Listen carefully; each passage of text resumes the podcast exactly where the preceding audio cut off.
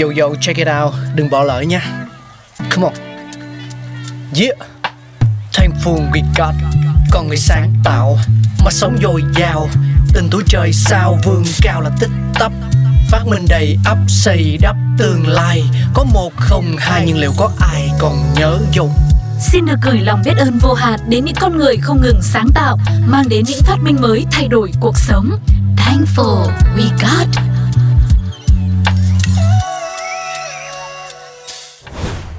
Kem que mắt lành thơm ngon có từ bao giờ? Mà hồi xưa không có tủ lạnh, lỡ kem chảy hết thì sao ta? Ban đầu, kem chủ yếu được sử dụng như một món ăn đặc biệt chỉ dành cho những gia đình giàu có hay là hoàng gia. Trước khi tủ lạnh ra đời, kem đặc biệt rất đắt và cũng rất hiếm. Việc làm kem tốn tới hàng giờ nên cần có nhiều người phục vụ cho việc chế biến món ăn này. Nói về cây kem que đầu tiên ra đời thì đã cách đây hơn 80 năm, do một người Mỹ tên là Christian Nelson và người bạn cùng kinh doanh Russell Stover sáng tạo ra.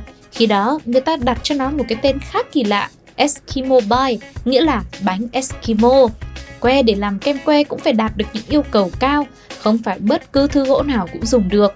Gỗ làm que kem thường là gỗ bạch dương, gỗ sồi, rẻ gai, tre hay là một số loại gỗ khác nữa. Ở một số nước, ngoài những que được làm từ gỗ bình thường, người ta còn dùng que bằng cao su được làm đông cứng. Quay trở về với quá khứ, vào năm 54 trước công nguyên, Nero, hoàng đế La Mã đặc biệt thích một món tráng miệng có 102, được gọi là tuyết ngọt Swiss Snow. Để làm ra món ăn này thì người dân phải chạy lên núi, mang về những bông tuyết tươi ngon nhất, rồi ờ, trở lại bếp để các đầu bếp hoàng gia thêm vào những phần tuyết này hương vị của trái cây, rượu vang hay là mật ong. Swiss Snow là loại kem đơn giản mà có hương vị đặc trưng nhất của những loại kem truyền thống.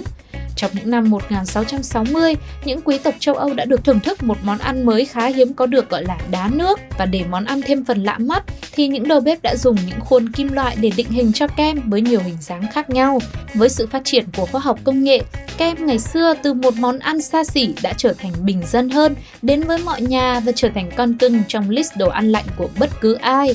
Kem được yêu thích đến mức người Mỹ đã dành nguyên cả tháng 7 để làm tháng của kem trên toàn đất nước.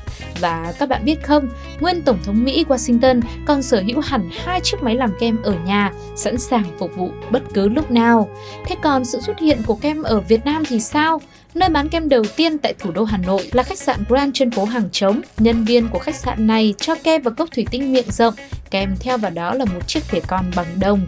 Đến năm 1936, quán kem đầu tiên do người Việt mở ra là ở số 37 phố Cầu Gỗ, có tên là Jeffrey, nghĩa là gió heo may.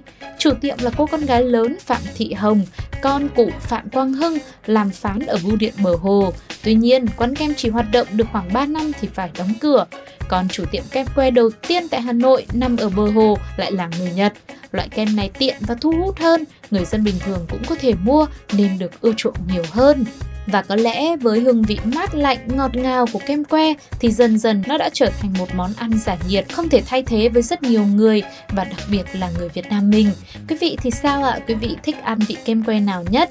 Bản thân Sugar thì thích ăn à, kem que đậu xanh hay là kem que đậu đỏ cũng ngon. Nói chung đậu xanh đậu đỏ cái gì cũng đậu là mình thích hết. Quý vị hãy chia sẻ cảm nhận của mọi người về kem que.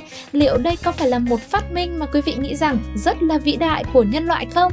Hãy chia sẻ cảm xúc với chúng tôi bằng bằng cách bình luận trên ứng dụng FPT Play hoặc nhắn tin qua fanpage Pladio Podcast nhé. Còn bây giờ thì Sugar xin chào và hẹn gặp lại. Bye bye! Wow, oh,